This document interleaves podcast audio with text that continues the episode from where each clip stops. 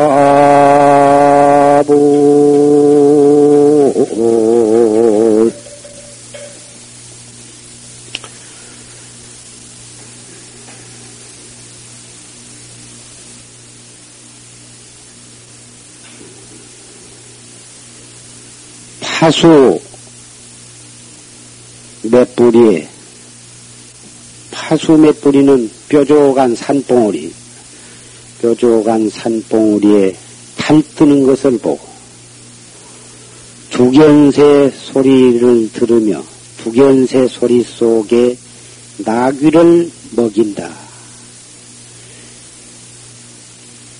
파수 오경은 나오자 오경인데 파수 몇 벌이에 에, 뾰족한 산봉우리 낮에 달뜨는 것을 보고 두견새 소리 속에 나귀를 먹인다. 달은 밤에 뜨는 것인데 어떻게 해서 낮 오경에 달 뜨는 것을 보고 보느냐.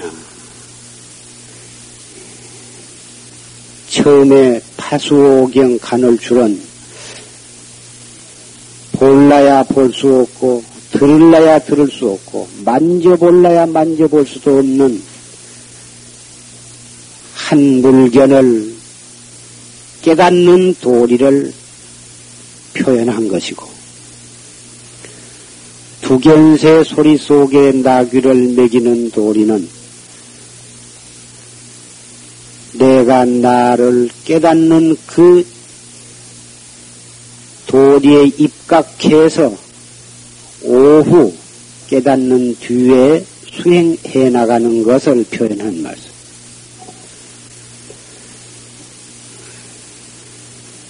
참선은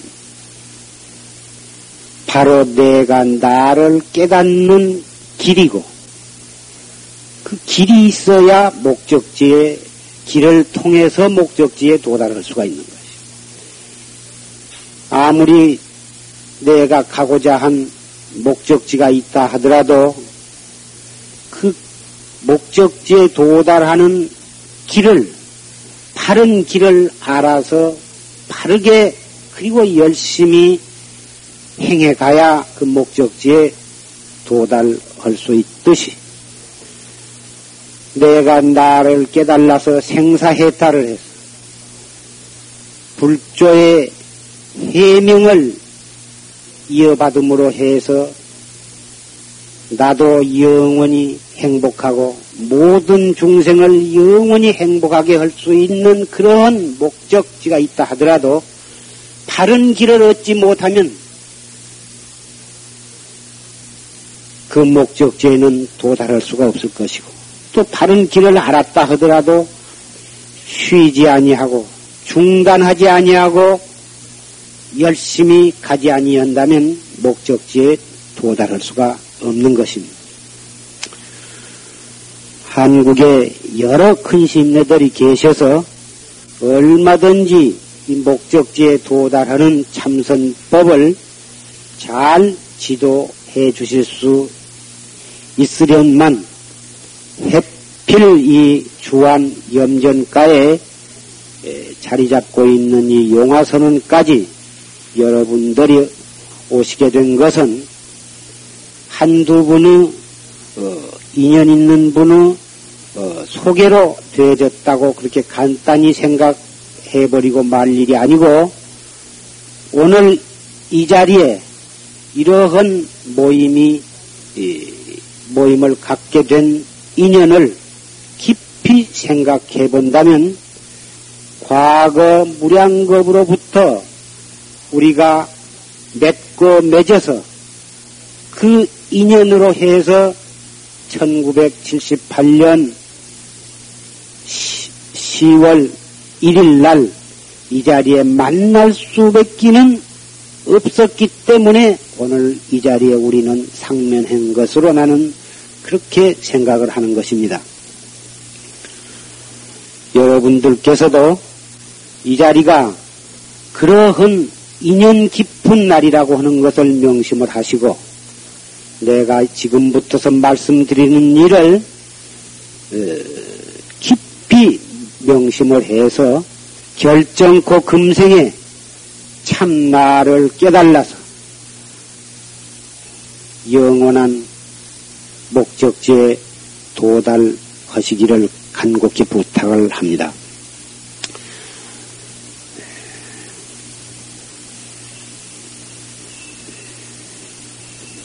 참선은 불법 이전에 불교가 3천년 전에 부처님이 출연하셔서 불교를 펴신 이전에부터 요 우주가 생겨나기 이전에부터 참나는 있어 왔는 것이며 참나가 있을 때부터 그 참나를 깨달아야 할 길은 마련되어 있는 것입니다. 그래서 불교가 무엇인 정도 모르고 참선이 무엇인 정도 모르면서도 어려서부터 대관절 이 인생이란 게 무엇이냐? 내라 하는 것이 무엇이냐? 인생이 무엇이며 내라 하는 놈이 이것이 무엇이길래 어디에서부터 와가지고 한평생을 희로애락 그 많은 구비고비를 겪으면서 마침내는 일생을 하직을 하고 어느 곳으로 또 가느냐. 생각하면 생각해 볼수록 인생이라고 하는 것은 도저히 알라야 알 수 없는 불가사의한 그러한 수수께끼와 같은 그런 것이다. 그런 것이 아니냐. 그래서 동서 고금의 성현들도 이 문제를 위해서 많은 힘을 거기에 쓰셨던 것입니다. 이 문제는 말로서 가르쳐 줄라야 가르쳐 줄 수 없는 것이고, 귀를 통해서 들어가지고 알려고 해야 해결할 수 있는 문제가 아닌 것입니다. 아무리 이론으로 따져서 그 문제를 해결하려고 일생의 힘을 다 소비한다 하더라도 이론으로서는 도달할 수 없는 것입니다. 오직 참선법을 통해서 깨달아야만 되는 것입니다. 이론을 통해서 얻어지는 결론은 아는 것이 불과한 것이고 참선을 통해서 도달한 것은 그것은 깨달음인 것입니다. 깨달음과 아는 것과는 전혀 질이 다른 것이기 때문에 팔만 대장경을 일생을 읽고 연구하고 어, 해서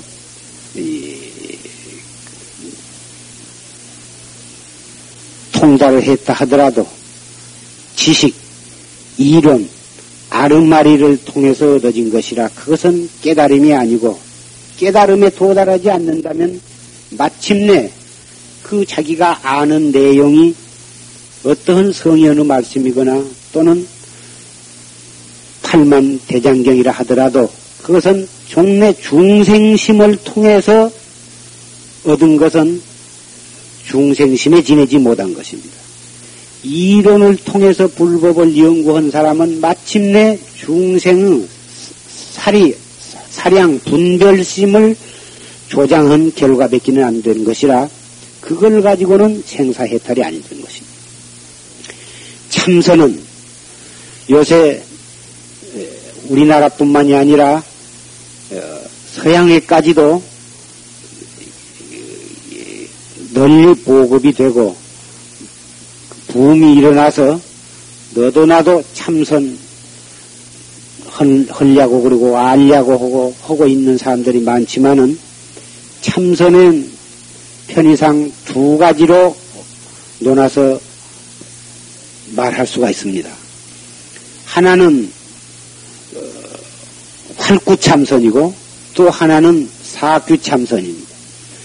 활구는 생활이라서 활, 살활자, 구자는 어, 글귀구자, 활구 참선이고 하나는 죽을 사자 글귀구자 사규 참선. 이 사귀와 활귀 두 가지로 놀아서 볼 수가 있는데 사구 참선은 무엇이냐? 참선을 이론을 가지고 이리 따지고 저리 따져서 분석하고 종합하고 비교하고 또 적용해보고 이리 해서 어, 공안이라든지 화두라든지 부처님 경전에 있는 아주 요긴한 말씀을 이론적으로 따지고 더듬어서 알아들어가려고 하는 그러한 참선, 그것은 죽은 참선이고, 활구 참선은 선지식으로부터 지도받은 대로 공안 하나를 받아서 이론을 사용하지 아니하고 뭐알 수 없는 의단으로서 의심으로 화두를 관조해 나가는 것입니다.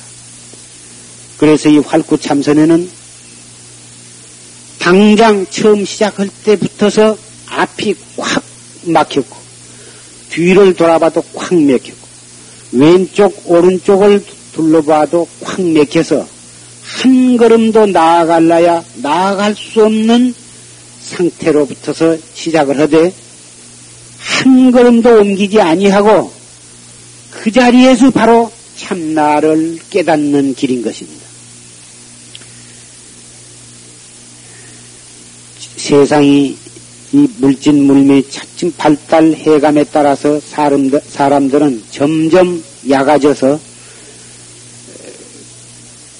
힘은 적게 들이고 쉽게 자기가 목적한 바에 도달하려고 하는 그러한 어, 생각들을 많이 하게 됩니다. 이 참선은 어떠한 사람이라도 어, 그러한 약은 생각 가지고는 되지를 않는 것입니다. 처음부터 바보가 되어가지고 목적지에 도달하기 위해서 자기의 온갖 지식, 상식을 다 내버리고서 백지 상태로부터서 공부를 지어가야 되는 것입니다. 세상의 모든 공부는 무엇이든지 보고 듣고 생각하고 연구하고 해가지고 마음에 무엇인가 차츰차츰 날마다 해감에 따라서 얻어진 바가 있어야만 되지만은 이 참선 공부는 이미 알고 있었던 것을 일시에 다 버리면 참 좋지만은 버려지지 않는다면 닥치는 대로 놔버리고 버리, 버려가면서 공부를 해야 되는 거죠. 처음부터서 완전히 일시에 다 버릴 수 있다면 그 사람은 그만큼 공부에 빨리 힘을 얻게 되는 것이고 자기가 그동안에 경전을 통해서 또는 어떠한 어, 선배로부터 듣고 알고 그렇게 해서 얻어진 것을 어, 그것에 대한 미련 때문에 버리지를 못하고 계속 속에다 그걸 담아둔 채 참선을 하려고 하면 참선해 나가는데 그것이 자기 의식적, 무의식적으로 자꾸 그것이 이 속에서 튀겨져 어, 나와가지고 자기도 모르는 가운데 참선을 자기가 그동안에 알고 있는 불교 교리나 지식을 가지고 참선을 그놈으로 이렇게 해보려고 하는 그런 사람들을 종종 봅니다만은 그러한 생각을 가지고 있는 동안에는 참선은 전혀 어, 효과가 없는 것입니다. 참선을 해 나가려면은 활구 참선을 해야 한다. 활구 참선을 하려면은 그동안에 자기가 알고 있는 모든 것, 불교에 관한 것이건, 부처님의 말씀이건, 조사의 말씀이건, 또는 사회, 학교에서 배운 지식이건, 전부를 다 놔버려야 되는 것입니다. 그리고 다못 바보가 되어서, 허라는 대로만 그렇게 해나가면 되는 것입니다. 첫째 참선은 자세를 바르게 가져라. 둘째는 호흡을 바르게 해라. 셋째는 생각을 옳게 지어가라. 첫째 자세를 바르게 하는 것은 여러분들이 잘 알고 계시겠지만은 가부좌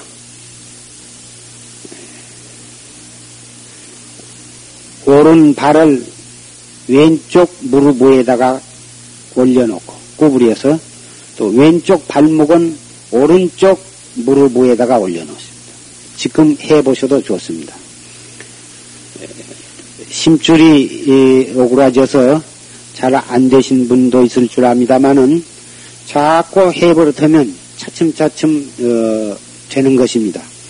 서양 사람들은 일생 동안 어, 의자 생활만 해서 다리가 뻗정 다리가 되어가지고 어, 이 책상 다리를 할 수 없을 만큼 굳어져 있지만은 그 사람들도 얼마 동안만 연습하면 가부좌를 우리보다도 더 오랫동안 잘 하는 것을 봤습니다.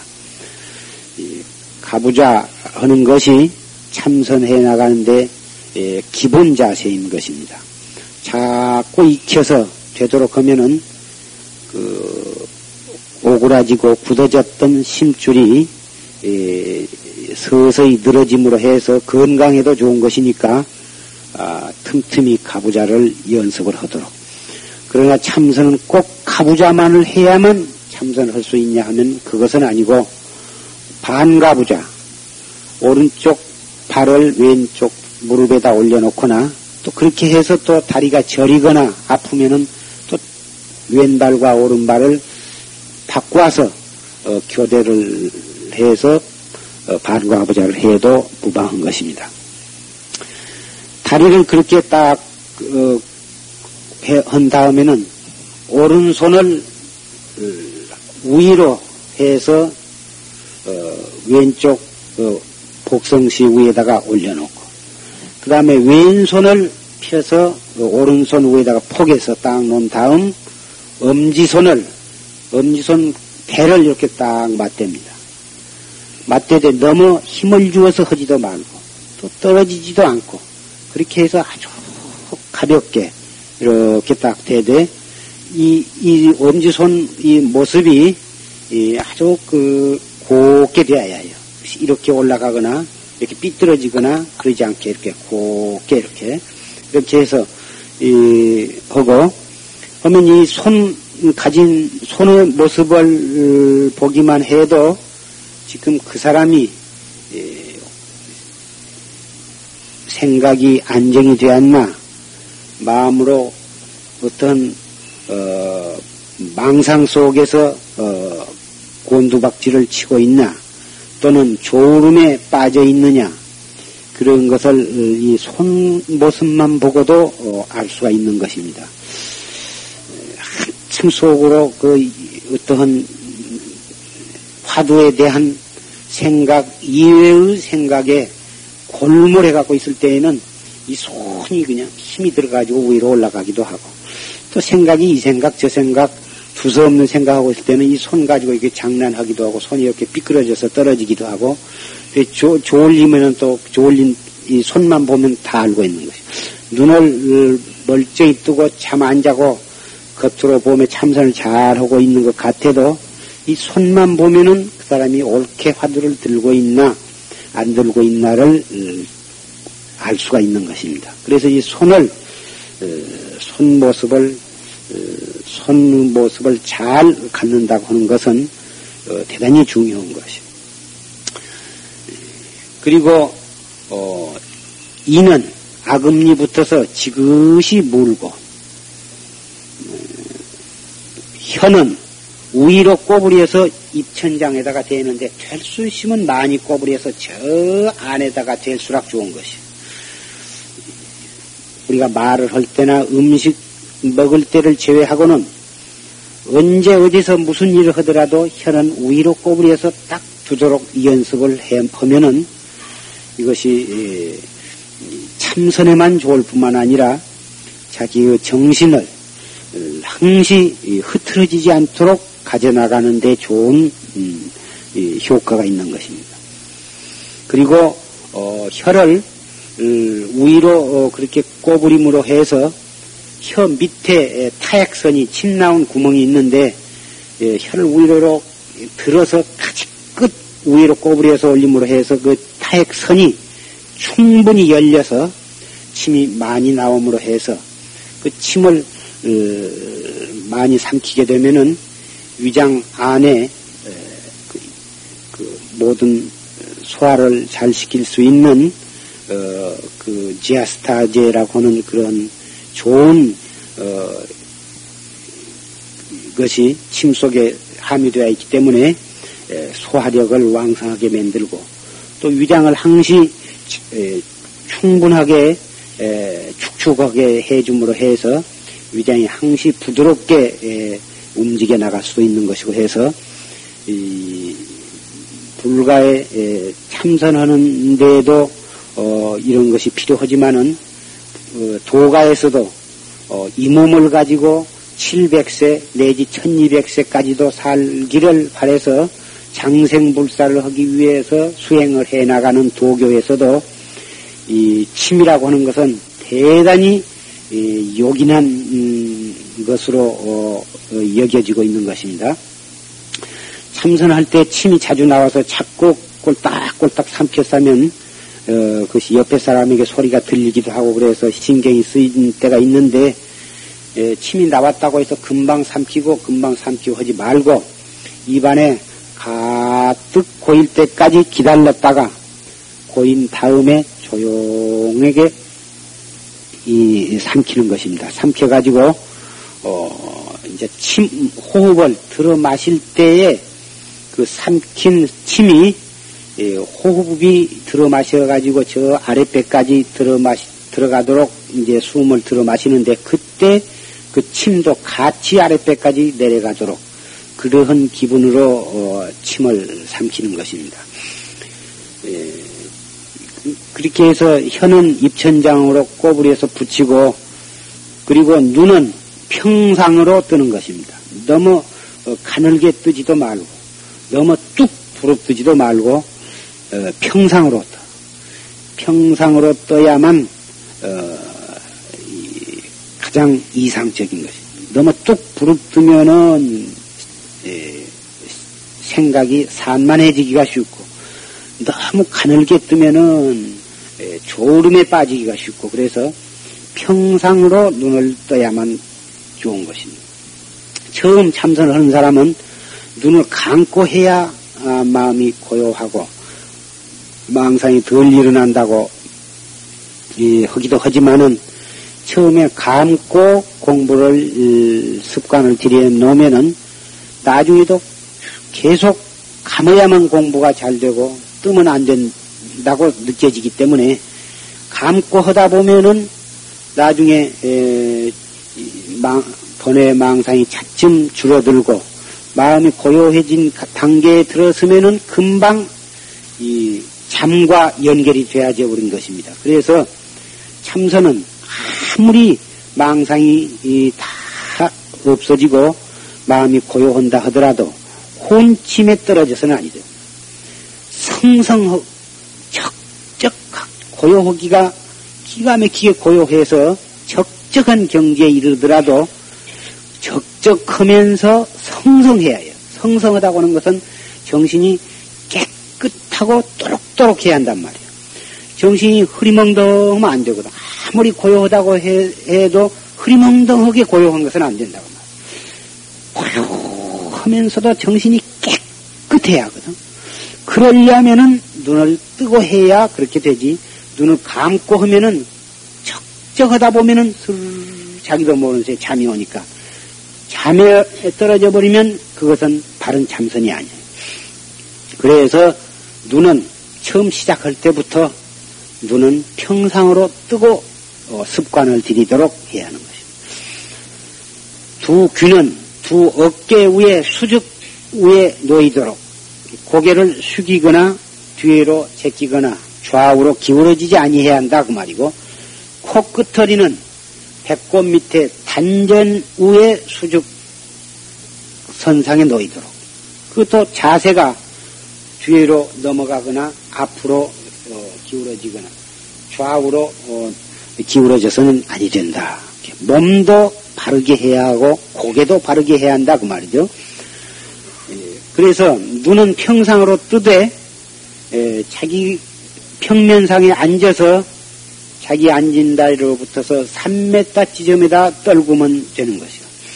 3m 전방에다 떨군다 하는 것은 어, 다못 보일려고 하면은 거기가 보이도록 하라는 게지 3m 지점에 어떤 한 점을 지정을 해놓고 참선할 때 그 한 점을 어, 응시를 하라 그런 얘기는 아니에요.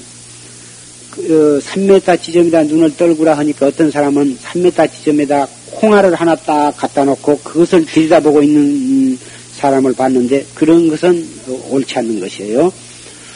이 3m 지점에다 눈을 떨구되 의식적으로는 아무것도 본 바가 없어야 하는 것입니다. 그리고 우리 의식은 오직 배꼽 밑에 일촌 삼푼, 배꼽과 불두돈과의 중간 지점이죠. 그 지점에다가 우리의 생각은 언제나 거기에다가 집중을 해야 합니다. 어떻게 집중을 하느냐? 숨을 들어 마셔가지고, 들어 마시되, 보통 다 허파로, 어, 가슴으로 호흡을 하지만은, 이 참선하는 사람은, 어, 단전으로 호흡을 해야 하거든. 단전이 바로 배꼽 밑에 한촌 삼푼이. 예, 숨을 들어 마시되 그 단전 부위가 볼록해지도록 들어 마십니다. 네, 들어 마신 공기가 배꼽 밑에까지 들어갈 리는 없지만은 기분으로 들어 마신 호흡이 단전까지 쑥 들어간다고 하는 그런 기분으로 들어 마시는 거예요. 그럼, 그러니까 들어 마시면 단전, 단전이 볼록해진다. 하복부가 볼록해져. 볼록해진 상태에서 하나, 둘, 셋, 3초 동안 정지했다가 조용 하게 내쉬는데 내쉼에 따라서 하복부가 차츰차츰 차츰 홀쭉해지도록. 그래서 다 숨이 나가버리면 완전히 배가 홀쭉해진다. 완전히 홀쭉해졌으면 또 다시 또 들어 마셔. 술을 들어 마신데 들어 마신 때 차츰차츰 배가 불러가지고 하복부가 볼록해진대. 그 들어 마실 때 하복부가 어, 너무 어, 숨을 많이 들어 마셔가지고 아랫배가 너무 가득 차서 빵빵해지도록 너무 많이 들어 마시면 안 돼. 팔부쯤만 들어 마셔. 더 들어 마실 수 있지만은 팔부쯤에서 정지를 해야 돼. 정지해가지고 3초 동안 정지 상태에 머물렀다가 조용히 내쉬는데, 내쉴 때도 완전히 내쉴려 하지 말고, 어, 적당한 선에서 한 8부쯤만 내쉬고, 또 다 내쉬었으면 또 슬 들어 마시고, 숨을 들어 마시면 단전이 볼록해지고 3초 머물렀다 내쉬면 단전이 호, 어, 홀쭉해진 온 의식이 거기에 그렇게 집중이 되어야 해. 너무 무리하게 잔뜩 들어 마신다든지 들어 잔뜩 들어 마셔 가지고 들어 마신 상태에서 5초나 10초 이상 이렇게 차, 억지로 참았다가 또 내쉬고 이렇게 해서 무리가 있게 이 호흡을 하면은 어, 가슴이 답답하거나 골이 아파지거나 한 그러한 부작용이 일어나는 수가 있으니까 이 호흡은 단전 호흡을 하되 무리가 없이 아주 자연스럽게 이렇게 합니다. 이렇게 이 호흡을 하면은 어, 육체적인 피로도 얼마 안 가서 회복이 되고 정신적인 피로도 어, 금방 가시게 되는 것입니다. 어째서 이 단전 호흡을 하면은 육체적이나 정신적인 피로가 가시고 정신이 안정이 되고 몸이 가벼워지고 어, 머리가 깨끗해지느냐? 이것은 충분한 이유가 있는 것입니다. 사람 몸에는 약 2리터 이상의 혈액이 있는데 그 중에 3분의 1가량 피가 하복부에 울결이 되어 있다고 하는 것입니다. 그래서 어, 그 많은 피가 우두커니 머물러 있어가지고 활발하게 에, 순환을 하지 않기 때문에 에, 물이건 무엇이건 활발하게 흘러가고 순환을 해야 아, 하는 것이지 활발하게 순환이 안 되면 거기에 에, 이 자연이 녹이 쓸게 되고 찌끄기가 않게 되고 어, 그 부패하게 되고 부패하면 나쁜 가스가 생기는 것입니다. 그래서 피도 활발하게 순환이 되어야지 순환이 안 되면 온갖 독소가 밖으로 어, 배설이 안 되고 거기에서 어, 몸에 에, 모든 병의 원인이 생기게 되는 것입니다. 그래서 이 단전 호흡을 허물어 해서 어, 하복부가 볼록해진다고 하는 것은 하복부에 압력이 가해져, 가해지기 때문에 볼록해지는 것입니다.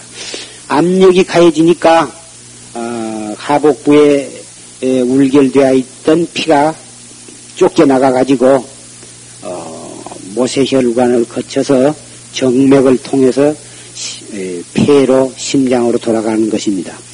그래가지고 그 압력을 다시 쑥 풀어주면은 그때 쫓겨나갔던 피가 다시 와르르 다시 모여드는데 쫓겨나갈 때에는 온갖 노폐물을 전부 거두어 가지고 나가서 어, 배 허파를 거치는 과정에서 이 탄산가스로 어, 이 가스를 다 내보내 버리고 그리고 심장으로 와가지고 어, 맑은 어, 영양가 있는 피가 아, 되어서 다시 또 제자리에 돌아오는 것입니다. 예, 나갈 때에는 노폐물을 걷어가지고 나가서 보내고 들어올 때는 예, 맑은 피, 영양가 있는 피가 되어가지고 돌아와서 공급을 각 기관에 공급을 해주는 것입니다. 그래서 이, 이 단전 호흡은 어, 몸, 몸이 건강해질 수밖에는 없고 몸이 건강해짐으로 해서 정신이 맑아지고 정신이 안정이 되는 것입니다. 그러한 상태에서 참선을 해가야만 참선이 잘 되어갈 수밖에 없겠죠. 이 단전 호흡은 비단이 불가에서 참선하는 데만 필요한 것이 아니라 아까도 말씀드린 바와 같이 도교에 장생불사하는 데에 가장 어, 첫째 가는 수행 방법인 것입니다. 그이들은 거의 99%를 이 단전 호흡만을 일생 동안을 계속해서 해가지고 이 몸을 가지고 300세는 보통 살고 어, 많이 산 사람, 팽조 같은 사람은 700세도 살고 또 어떤 신사는 1200세까지도 어, 살았다고 하는 말이 전해지고 있습니다. 인도 5천년 전부터서 어, 비법으로 내려오는 요가법도 어, 이 단전 호흡이 이 수행의 근본이 되어 있는 것이고 어, 태권도라든지 유도, 검도 그 밖에 뭐 어떤 운동도 이 단전 호흡을 하지 않고서는 어, 진수에 도달하지 못하는 것입니다. 여러분들은 참선을 올바르게 하려면 이 단전 호흡을 잘 익힘으로 해서 어, 가능하다고 나는 보는 것입니다. 어,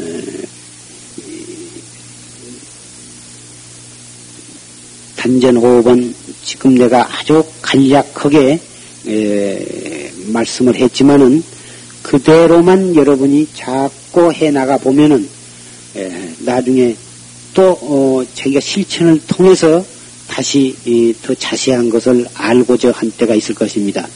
그때는 다시 훗날의 인연에 에, 있을 때에다 미루기로 하고 어, 단전 호흡은 깊이 들어 마셨다가 어, 3초 머물렀다가 조용히 내쉬되 무리가 없이 해라.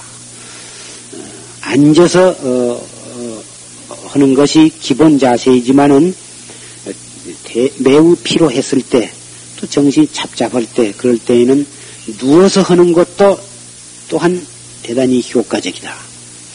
에, 누워서 할 때에는 어, 편안하게 누워서 침대도 좋고 바닥에 요를 깔고 누워도 좋고 편안하게 다리를 뻗고 팔도 어, 뻗어서 어, 누워가지고 배꼽 밑에 단전 부위에다가 도톰한 책을 한 권을 떡 올려놓고서 숨을 들어 마시면은 아랫배가 볼록해지도록 들어 마시니까 책이 약 3cm가량이 위로 올라가고 올라간 상태에서 약 3초 동안 머물렀다가 조용히 내쉬면 아랫배가 홀쭉해지니까 책 따라서 책이 책도 한 3, 4cm 내려오고 다 내려갔으면 또 술 들어 마시면 또 책이 올라가고 또 올라간 상태에서 3초 머물렀다가 에, 또 조용히 또 내쉬고 이렇게 하는데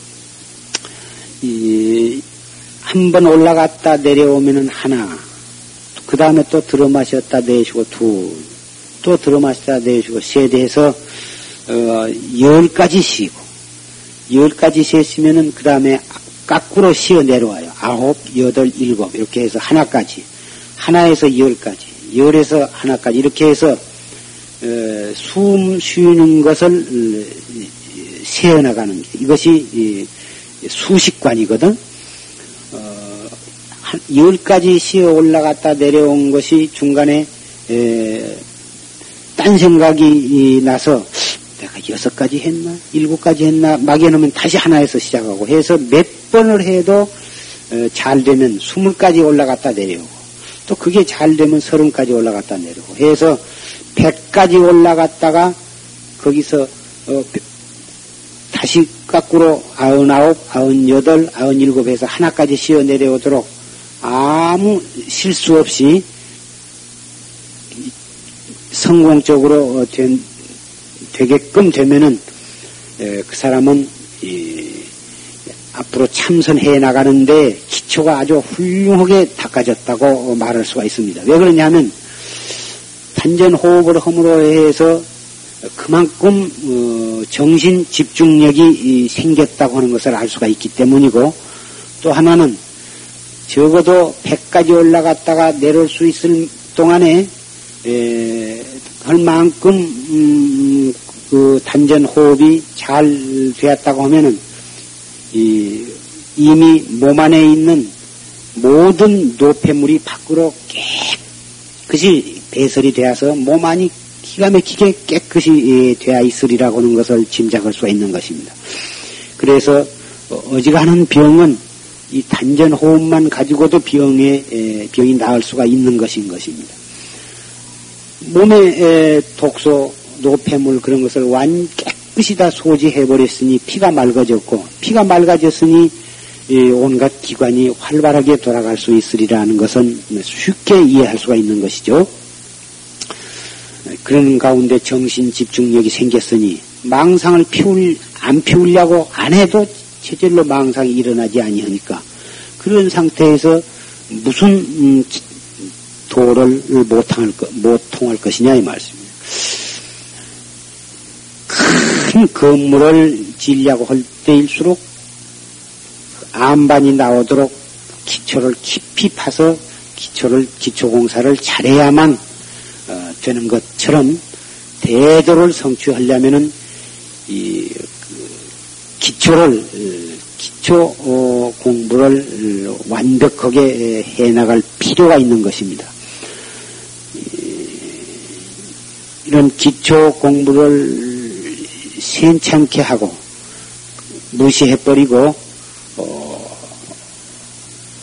그 좋은 건물을 아무리 잘 지어놔봤자 얼마 안 가서 그 와우 아파트와 같은 그러한 무서운 사고가 나게 되는 것처럼 참선도 기초를 잘 모르고 기본 자세도 잘 모르고 덮어놓고 어, 화두만 맹렬히 들고 나가다가는 백이면 백 에, 건강에 에, 차질을 가져와서 어, 소화불량, 위장병이 생긴다든지 상기병, 기운이 자꾸 위로 올라가가지고 화두만 들면 골이 아파지고 골치가 아파서 참선을 못하게 되는 그러한 어, 무서운 병에 걸리게 되는 것입니다.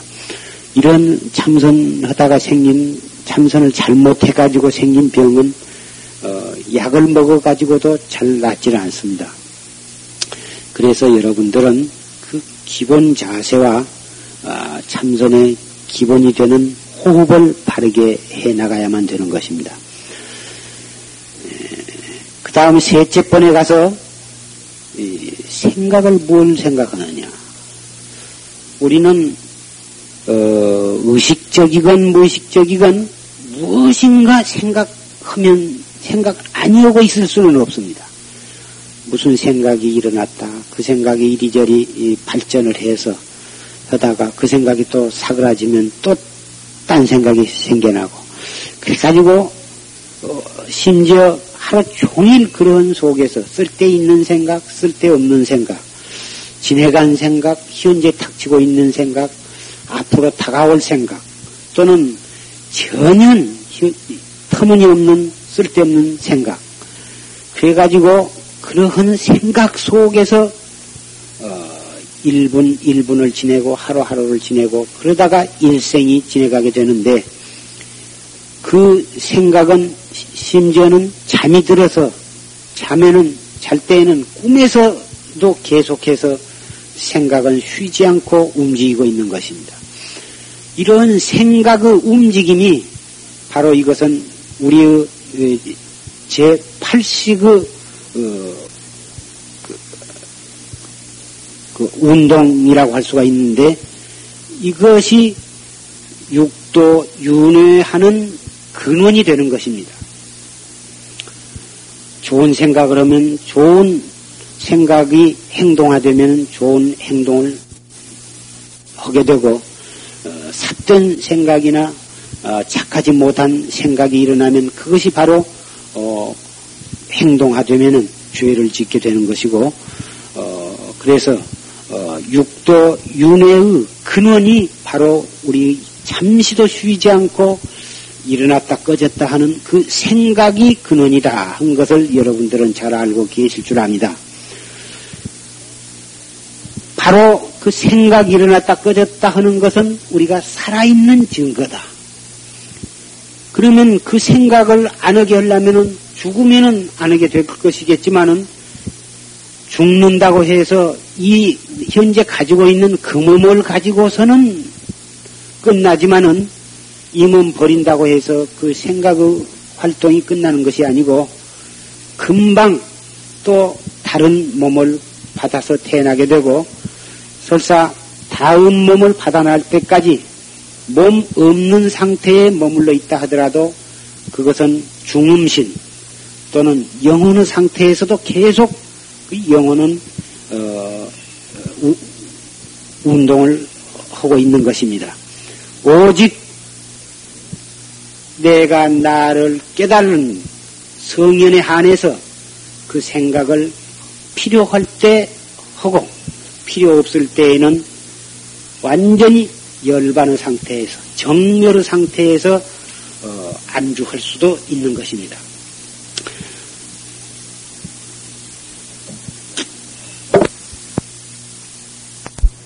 그 근원을 어떻게 다스려 나가야 하느냐?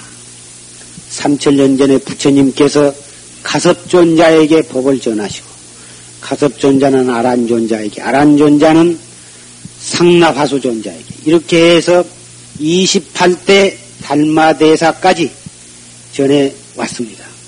달마대사는 150세가 되도록 인도 천지를 두루 다니시면서 이 정법을 펴시다가 중국에 불법이 건너갔다고는 하지만은 경전이나 불상이나 그런 상법만이 건너갔지 내가 나를 깨닫는 이 부처님의 최상승 활구참선법은 전해지지 못했기 때문에 150세의 고령이신 달마대사께서는 어, 인도에서 출발해가지고 중국 남해안에 3년간이라고는 긴 항해 끝에 도달을 하셨습니다.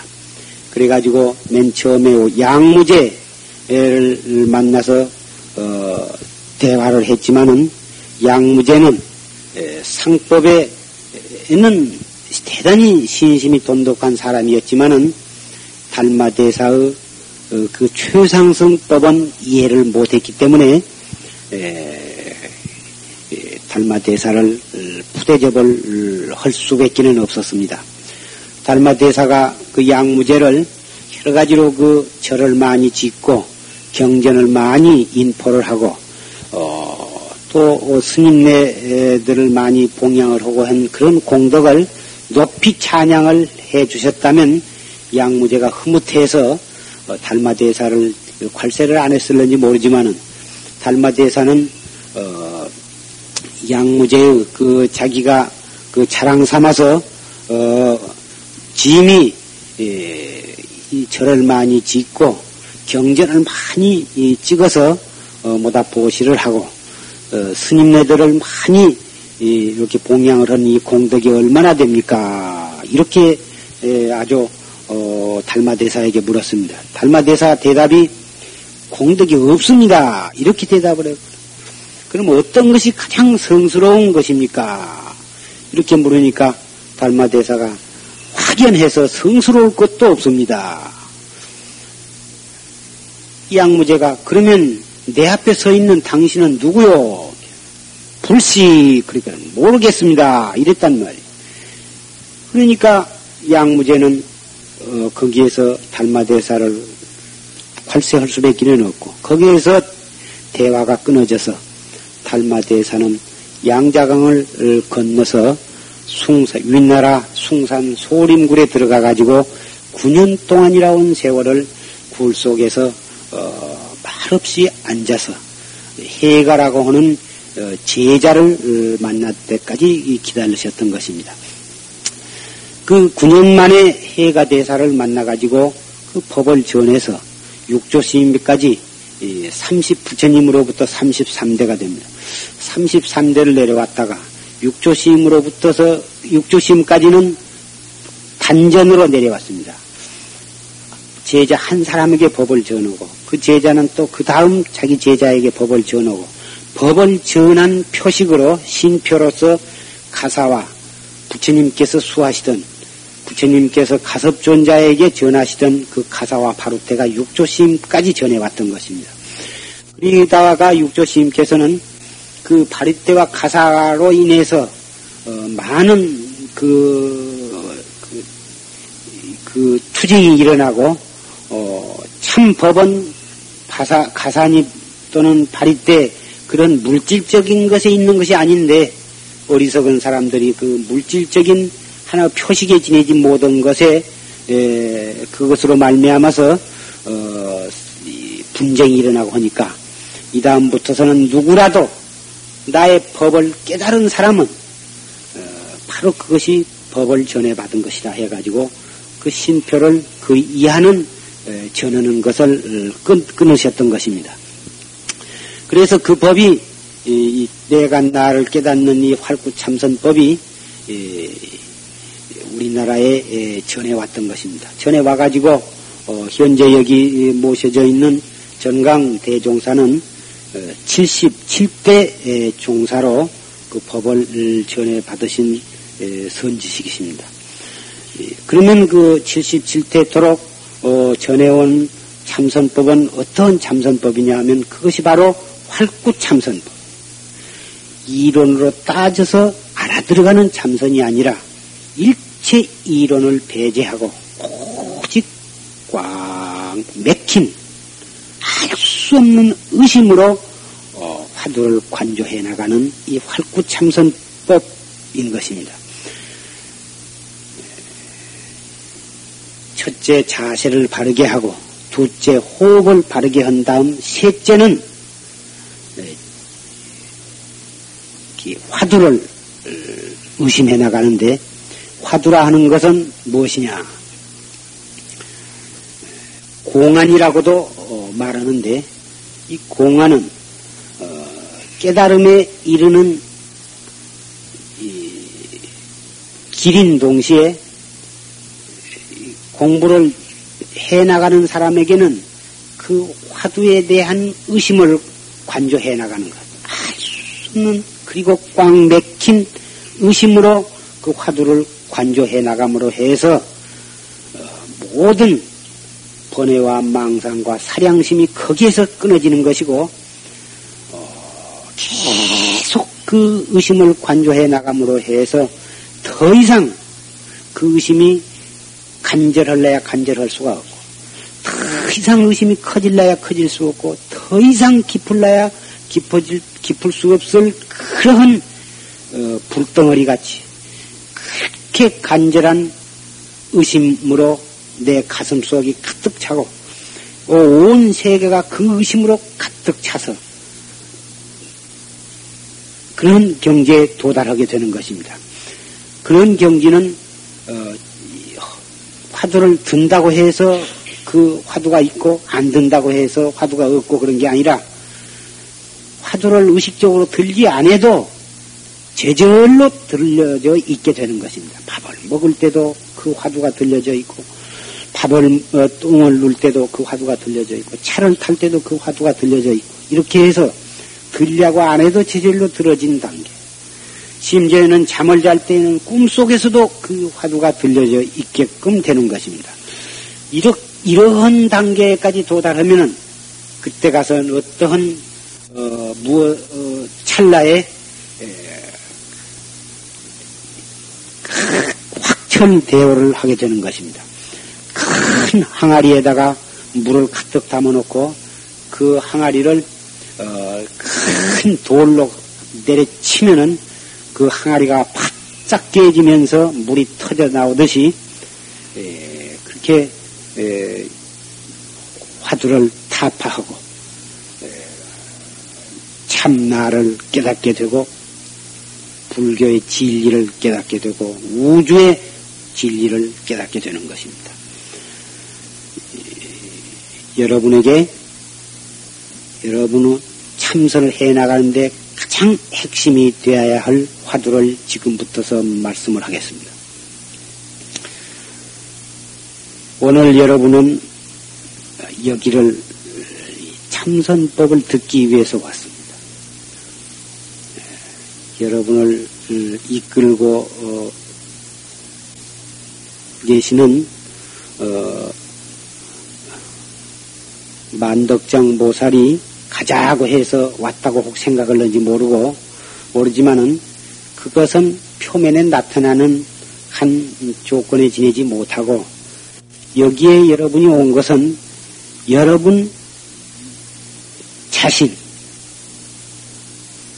여러분은 발이 여기로 온 것이 아니고, 여러분은 몸뚱이가 제멋대로 온 것이 아니고, 남이 오자고 해서 온 것이 아니라, 여러분 자신이, 지금 편의상 자신이라는 말을 썼지만은, 알 수 없는 놈이 여기를 오, 오기로 결정을 해서 그 놈이 명령을 했기 때문에 그 명령에 의해서 여러분 몸이 움직여져 가지고 어, 발로 걷기도 하고 차를 타기도 해서 여러분은 여기에 와전 것입니다. 그러면은 무엇이 여기를 가라 가자 하고 이렇게 명령을 했겠느냐? 그놈이 우리는 우리가 깨달아야 할 그놈인 것인 것입니다. 누구 보고 물어봐도 그것은 나의 마음이지 무엇이겠느냐. 다 그렇게 얘기하겠지만 마음이라 하는 것도 어, 고인이 편, 편의 상 지어놓은 이름에 지내지 못하지. 마음이다. 또는 성품이다. 주인공이다. 뭐 얼마든지 뭐 우리나라 이름도 많고 중국 한문 문자도 많고 서양 사람은 서양 사람대로 다 그놈에 대한 이름을 다 여러 가지 붙여놨을 것입니다만은 붙여놓은 이름은 우리가 들은 풍월로 알고 있는 것 뿐이고 그런 이름은 관두고 몇 천 개라도 앞으로 새로 만들어 붙일 수도 있는 것이니까 그런 것은 소용이 없어요. 그 이름을 붙인 그 자체, 그것은, 그것이 문제인 것입니다. 그놈은 우리가 부모로부터 이 몸을 받아나기 이전에부터 그놈은 있었고, 몇 천만 번을 그놈이 이 옷을 입었다 벗어버리고, 저 옷 입었다 벗어버리고, 사람 옷도 몇 백만 번 입었다 벗었다 했을 것이고, 짐승의 껍데기도 몇 천만 번 입었다 벗었다 했을 것이고, 그놈이 지옥에도 가봤을 것이고, 천당에도 가봤을 것이고, 귀신으로서 떠돌아도 댕겨봤을 것입니다. 그렇게 무량겁을 돌고 돌다가 전생에 무슨 인연으로 해서 금생의 이 사바세계 대한민국에 사람으로 태어났습니다. 그래가지고 오늘 이 자리에까지 오시게 된 것입니다. 이 몸뚱이를 끌고 여기를 온 그놈이 무엇이냐?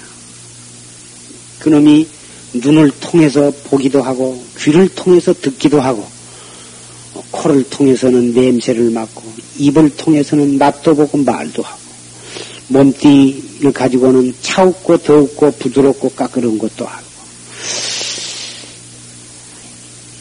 여기 앉아서 백리 이백리 광주나 부산 일도 생각하면 환하고. 그래서 공간에 걸림이 없이 마음대로 왔다 갔다 하고 또 10년 전, 20년, 30년 전 또 생각하면 환하고 시간적으로도 걸림이 없이 그놈은 왔다 갔다 한다. 어떻게 된 것이길래, 무엇이길래 시간과 공간에 걸림이 없이 그렇게 자유자재하고 신통묘용이 자유, 그렇게 자유로운 것이냐. 그러한 신통이 자제한 시간 공간에 걸림이 없이 묘한 물견을 우리는 모두 낱낱이 다 지니고 있고 그놈에 의해서 우리는 살아가고 있습니다.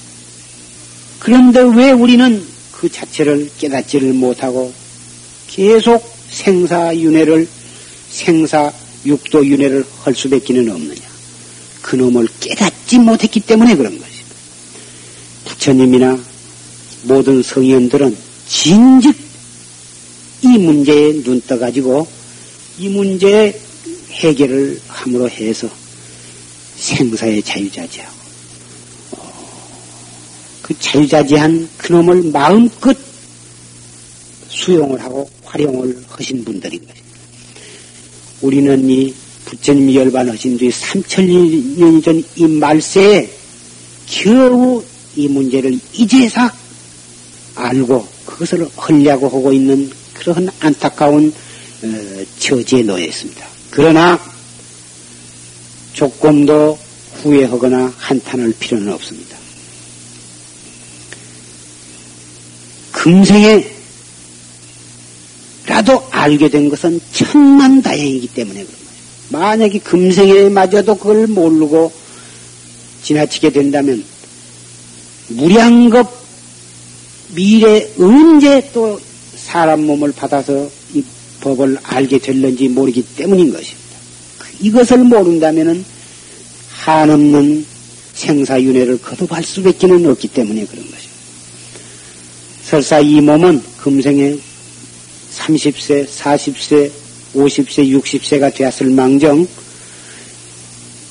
이 몸은 언젠가는 버리게 됩니다. 버리고 난 다음에 다시 또 육도의 어느 곳에 또 몸을 받아나게 됩니다마는 금생에 열심히 공부만 해놓으면 바르게 그리고 열심히 해놓으면 한다면 금생에 깨닫게 될 것이고 혹 인연이 성숙지를 못해서 금생에 해결이 안 난다 하더라도 금생에 해놓은 만큼의 공부는 내생에 다시 몸을 받았을 때에 또 그 효과가 존속을 하는 것입니다. 금생에 일생 동안 열심히 공부하고 마지막에 숨 딱 거둘 때에도 참선하는 그 마음가짐, 그 화두 일념으로 딱 숨을 거두게 되면 내생에 금방 또 사람 몸을 받아서 내생에는 좀 더 일찍 좀 더 공부하기 좋은 여건하에 몸을 태어나게 되기 때문에 내생에는 훨씬 빨리 공부를 하게 되는 것이고 또 공부를 성취하게 되는 것입니다.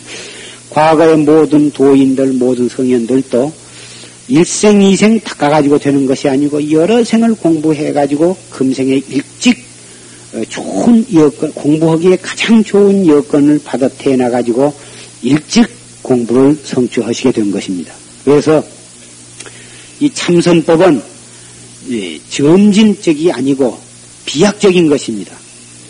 차츰 차츰 알아들어가 가지고 어떠한 목적지에 도달한 게 아니라 계속 그 자리 걸음만 한 것 같지만은 결국 깨달을 때에는 이 중생 상태에서 성인 상태에 비약적으로 뛰어들어가는 것입니다. 그래서 일초즉입 열애지라 한 번 뛰어가지고 바로 열애의 경지에 도달한다.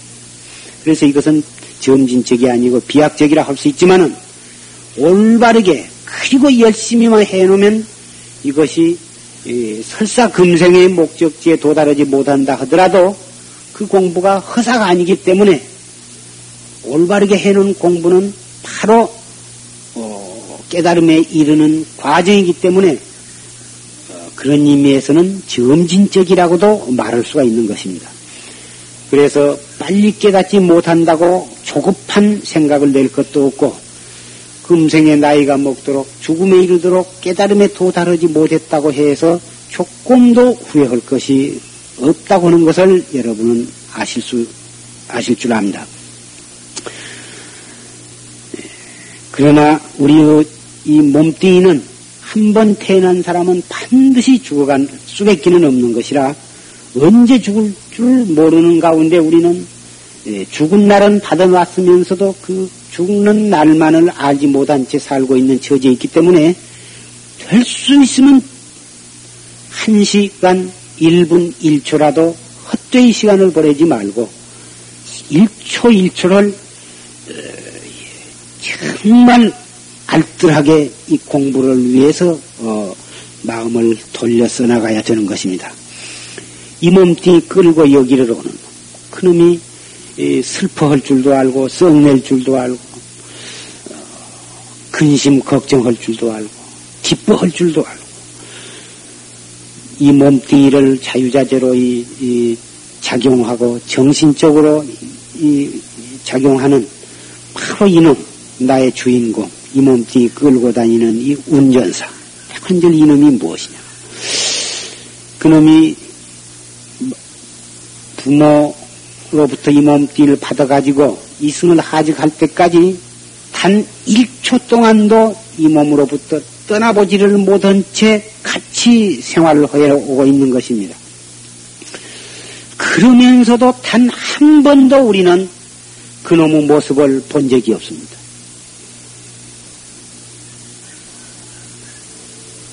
있었다, 없었, 집에 있다, 또는 없다, 이런 것이라면 혹 만나기도 하고 못 만나기도 하려건만 한다고 하지만은 단 1초 동안도 이 몸을 떠나서 존재해보지 못한 그놈인데 어찌해서 온갖 것은 다 보고 알고 듣고 알고 만져보고 알고 생각해서 알면서 바로 그 자기의 주인공은 한 번도 본 일이 없나.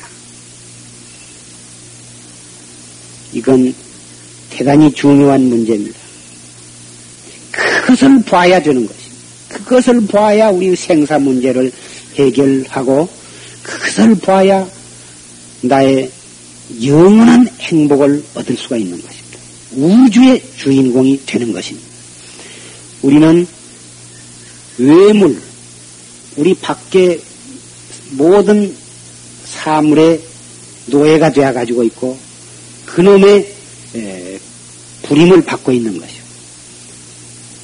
내가 이 삼라만상 우주 법계를 내가 운전하고 내가 요리하고 조종하는 것이 아니라 모든 밖의 물견에 의해서 내가 구속을 당하고 있고 그 조종을 받고 있고 그 종노릇을 하고 있는 것입니다. 주인은 난데 주인이 괜찮하고 정신을 못 차리니까 내가 소유하고 있는 물견, 내가 소유하고 있는 종들에게 주인이 멸시를 당하고 주인이 종노릇을 하고 종이 주인 노릇을 하고 이렇게 해서 주객이 예, 뒤바뀌어 어, 있는 상태에서 우리는 살고 있는 것입니다. 얼마나 가련하고 불쌍한 그러한 존재들이냐 이 말씀.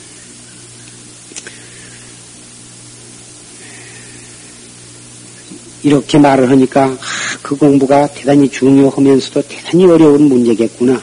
이렇게 생각하실는지 모르지만은 절대로 복잡하고 어려운 것이 아니고 언제나 내게 있는 거, 내가 지금 말하고 있는 놈, 여러분이 그 듣고 있는 놈, 밥을 먹을 때는 먹고 있는 놈, 길을 걸어갈 때는 바로 그 걸어가는 놈, 썩 날 때는 바로 그 썩 나는 놈, 그 놈을 돌이켜 어, 살피는 것이기 때문에 우리는 썩날 때도 공부할 수 있는 것이고 어, 괴로울 때도 공부할 수 있는 것이고 기쁠 때도 슬플 때도 밥을 먹을 때도 차를 탈 때도 앉았을 때도 누웠을 때도 바로 그때 그때 그 자리 그 자리가 나를 찾는 선물장이 되는 것입니다.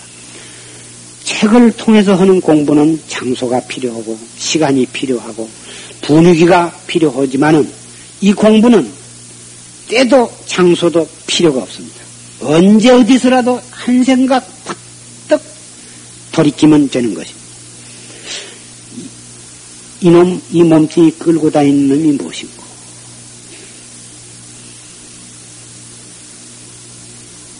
이 무엇고? 이놈이 이것이 무엇인고? 그 말을 절, 경상도 사투리로는 이 무엇고? 이게 무엇인고? 그 말이 이 무엇고? 이것이 무엇인고? 그 표준말로 정확히 쓰자면 일곱 자인데 경상도 말로는 이 무엇고 석자거든. 그래서 이 참선해 나간 데는 이 무엇고 이렇게 예, 경상도 사투리를 이용해 왔습니다. 이 무엇고 알 수 없는 생각뿐이에요. 참선을 할 줄 모르는 사람은 슬플 때는 슬픔에 빠져가지고 점점 슬픈 생각이 더 일어나도록 이 생각, 저 생각을 점점 묵은 생각을 일으켜내 가지고 점점 더 슬픔에 빠지고 어떠한 괴로운 근심 걱정이 있으면 그 근심 걱정을 없이려고 하지를 않고 점점 근심이 더 치성하게 일어나도록 근심이 될 만한 사건을 점점 더 연상을 해내서 더 근심에 빠져. 썽이 날 때는 빨리 그 생각을 돌이켜서 썽 나는 생각이 가라앉도록 해야 자기에게 유익할 텐데 점점 썽이 더 일어나도록 이 생각 저 생각 고이야간 그 지내간 생각을 되살려내 가지고 더 깊은 그 썽, 썽 나는 생각에 빠져 들어가 가지고 자기가 자기를 괴롭혀 들어간다 그 말이야. 이래 가지고 중생은 불 붙은 데다가 스스로 석유를 석유와 휘발유를 찍틀어 가지고 점점 더 불이 치성하게 만들면서 하루하루를 살아가고 있는 것입니다. 참선하는 사람은 무슨 생각이 일어났든지 그 생각을 발판으로 해서 이 무엇고로 돌아오는 것입니다. 그래서 슬픈 생각이 나도 바로 이 무엇고 기분 나쁜 생각이 일어나도 바로 이 무엇고 괴로운 생각이 나도 그 괴로운 생각이 다음 두 번째 생각으로 번져나기 이전에 바로 이목구로 돌아와 버려.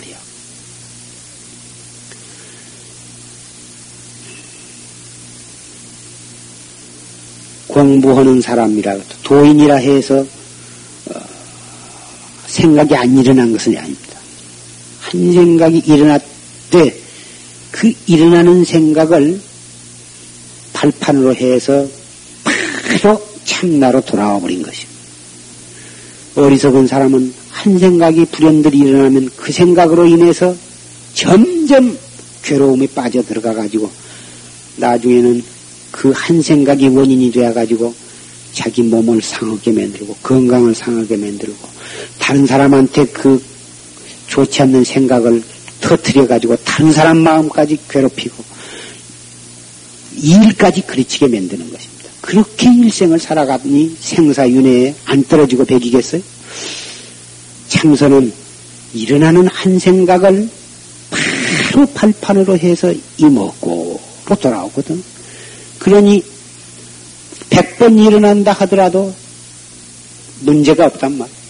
일어나는 그 생각이 좋은 생각이건 나쁜 생각이건 슬픈 생각이건 괴로운 생각이건 썩나는 생각이건 과거 생각이건 현재 생각이건 그것도 상관이 없어. 무슨 생각이 일어나 일어나자마자 바로 이먹고 심호흡을 깊이 들어 마셔가지고 내쉬면서 이먹고 이렇게 하거든. 무슨 기분 나쁜 소리를 들어가지고 썽이 폭 솟아 나오더라도 심호흡을 탁 깊이 들어 마셔가지고 내쉬면서 이먹고 이렇게 해나가는 것이 지극히 간단하고 어, 간단한 이 한마디지만 여러분이 이것을 깊이 명심을 하고 생활 속에 이것을 응용해 나가고 실천해 나간다면 여러분은 한 달 못 가서 차츰차츰 이 공부가 얼마만큼 소중하고 훌륭하다고 하는 것을 느끼게 되고 두 달, 석 달, 반년, 일년 가노라면 여러분은 완전히 딴 사람이 되어 있는 것을 느끼게 되고 여러분 가족이나 친구 간에서도 아, 저 사람이 딴 사람이 되었다. 그렇게 신경질을 잘 내고 경솔하고 어, 이, 이 괴벽한 성격을 가졌던 사람이 어떻게 해서 저렇게 사람이 달라질 수가 있을까? 놀랄 정도로 이, 딴 사람이 되어지는 것입니다. 물론 깨달음에 이르기 이르게 되면 말할 것도 없지만 깨달음에 이르기 전에 그러한 부수입이라고 할까 부산물 좋은 부산물을 많이 획득하게 되는 것입니다. 큰 어떤 어, 공장을 공장에서 어, 그 어떤 특수한 물품을 생산해 나가면은 그 주산물 밖에 많은 부산물이 생겨서 그 부산물에서 많은 이, 이득을 올리는 경우가 많은 것입니다. 참선도 역시 마찬가지에서 깨달음을 목적으로 해서 참선을 해 나가는데 수십 가지 좋은 이득을 얻게 되는 것입니다. 오늘 시간상 그것을 낱낱이 다 어, 얘기할 수는 없지만은 예, 첫째 피가 맑아지고 몸 피로가 풀리고 몸이 가벼워지고 정신이 안정이 되고 정신이 깨끗해지고 정신 동일이 되어서 이, 여러분들 학생이니까 학생으로서 공부해 나가는데도 큰 효과가 있을 것이고 꼭 어떤 회사나 어, 관공서에 나가신 분도 여러 가지로 육체적으로 정신적으로 그렇게 에, 피로를 느끼게 되기 마련인데 그런 피로도 에, 아까 배운 바른 자세와 바른 호흡과 이 화두를 잘 간조, 어, 관조해 나가면 피로 회복이 빨리 되고 어, 온갖 짜증이 쉽게 풀어지고 어, 정신이 언제나 맑고 안정된 상태에서 살아가기 때문에 언제나 어, 경건한 마음으로 환희 마음으로 생활을 할 수가 있는 것입니다. 그러니 이러한 공부를 모르고서는 모르려니와 알고서 열심히 행하지 아니한다는 사람은 진정한 행복을 원하지 않는 사람이라고 말할 수가 있는 것입니다. 이 먹고 이것이 무엇인고 이 먹고 이렇게 의심을 해 나가되 이런 것인가 저런 것인가 이렇게 이론적으로 더듬어 들어가는 게 아니에요. 뭐이 먹고 이렇게만 공부를 지어 나가야 돼. 여기에 자기의 지식을 동원해서도 안 돼. 불교에 있는 정전에 있는 말씀을 요리 끌어들여서 그놈을 가지고 하하 이런 것이로구나 이리 생각해 들어가서도 안 돼. 아 그것은 예, 정신 통일을 하기 위해서 방편을 하라는 것이구나. 그것 그런 생각도 필요가 없는 생각이에요. 화두가 한 뭉탱이가 돼요. 가슴 속과 이 우주 세계의 의심 뭉탱이가 차서 하나가 딱 될 때에는 결국 터지는데 터졌을 때에 나를 깨닫게 되고 이런 화두 공안이 1700 공안이에요.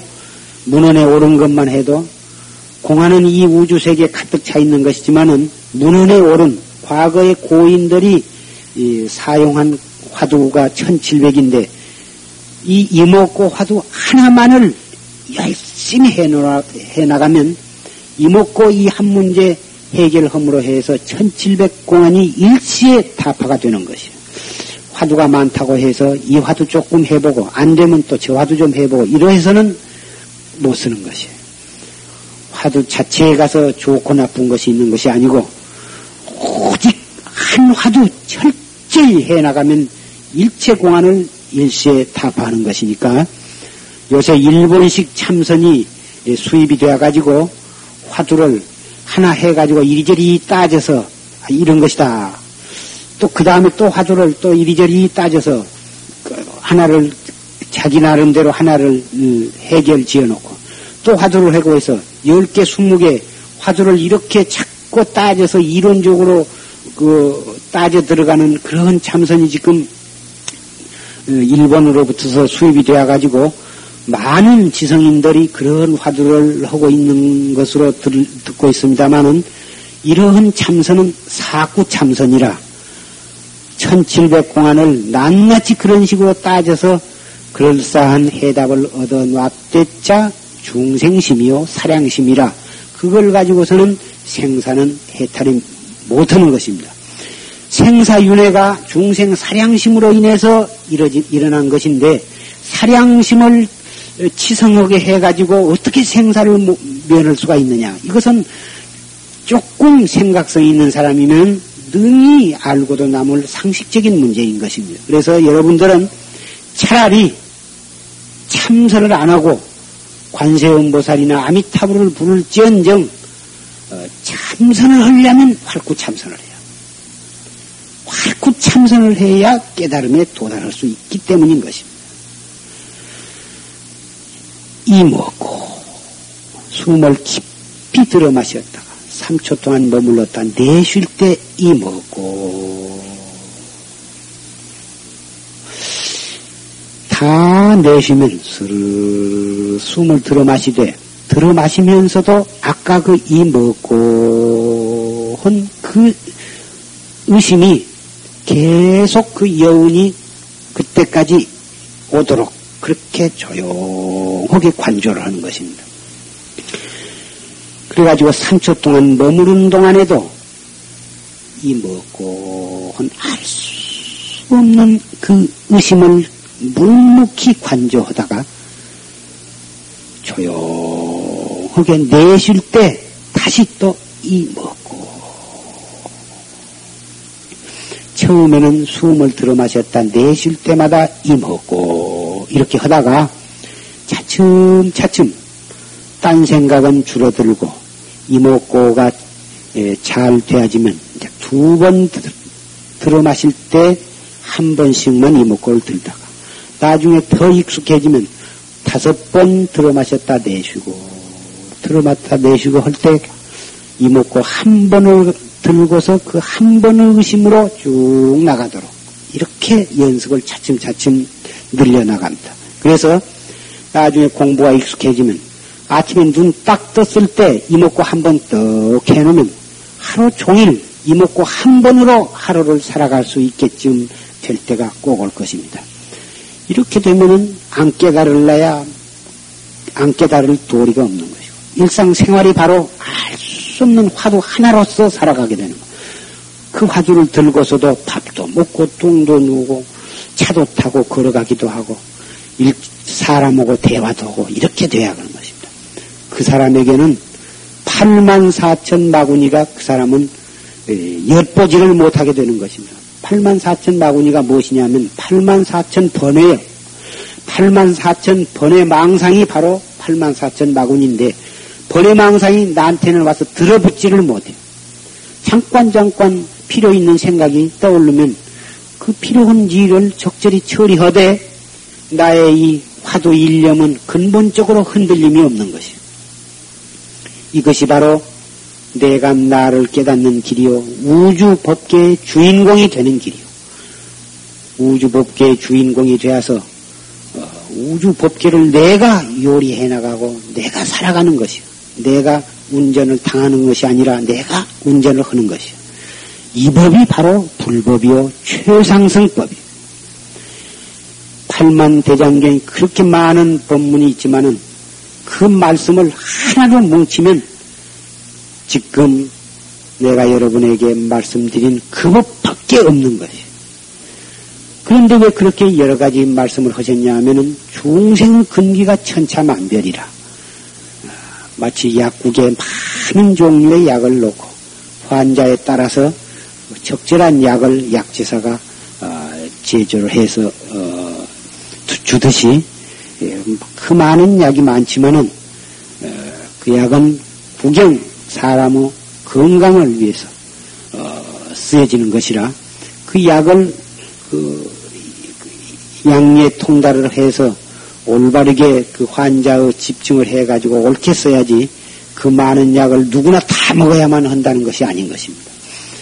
예, 도인들은 그 많은 약을 8만 어, 4천 법을 적절하게 자유자재로 활용을 해서 모든 중생의 병을 곤차서 영원한 열반의 낙을 얻게 하는 것과 같은, 같은 것입니다.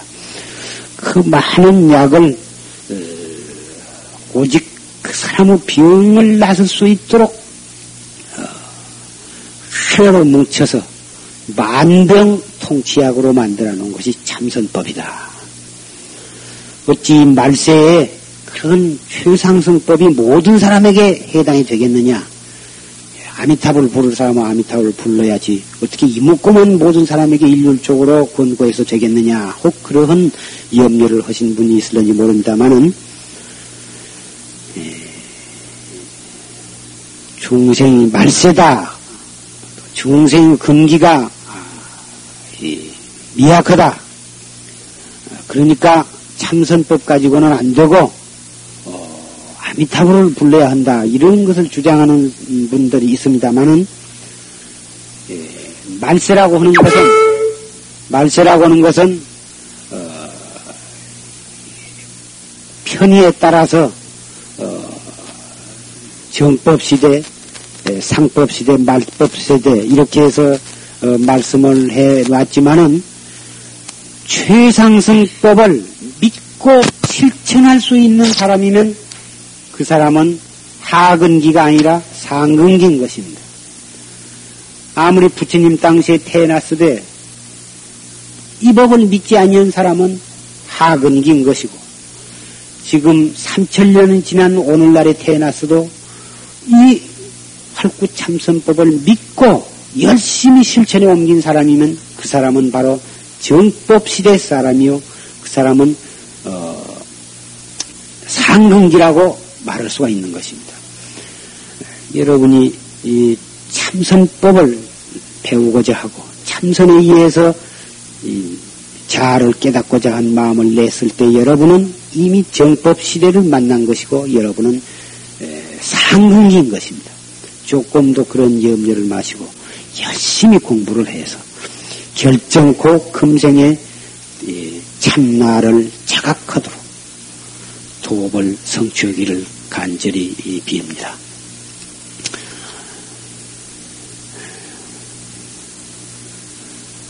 여러분에게 더 구체적인 말씀을 더 하고 싶은 말 많고 여러분들도 더 자세한 것을 듣고자 하시겠지만은 오늘은 시간 관계상 예, 이것으로 말씀을 맺고자 합니다. 금생에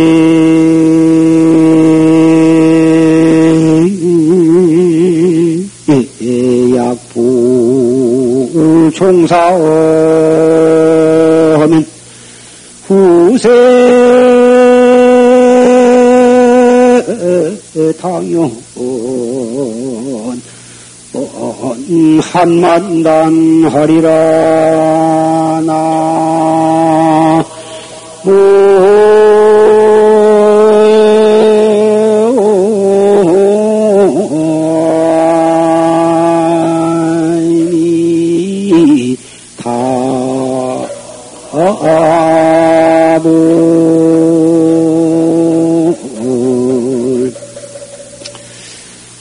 아까 시작할 때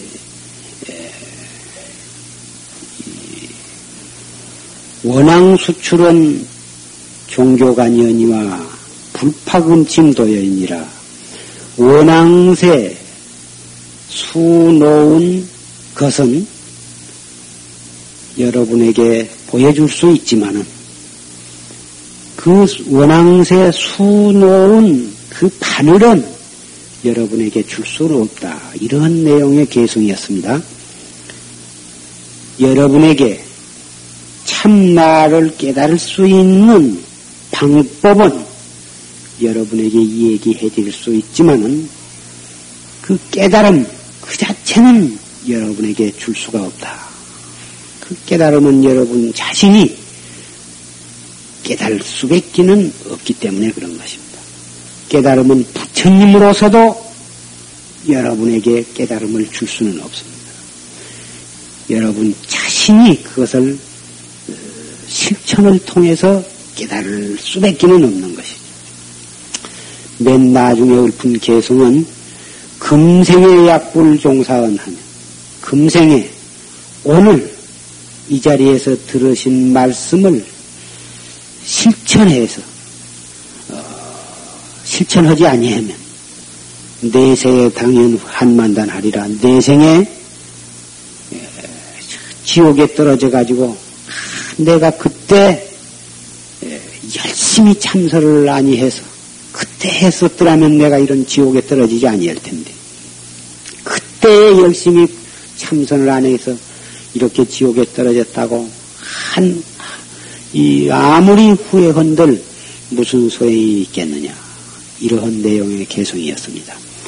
지옥은 여러분의 마음속에 있는 것입니다.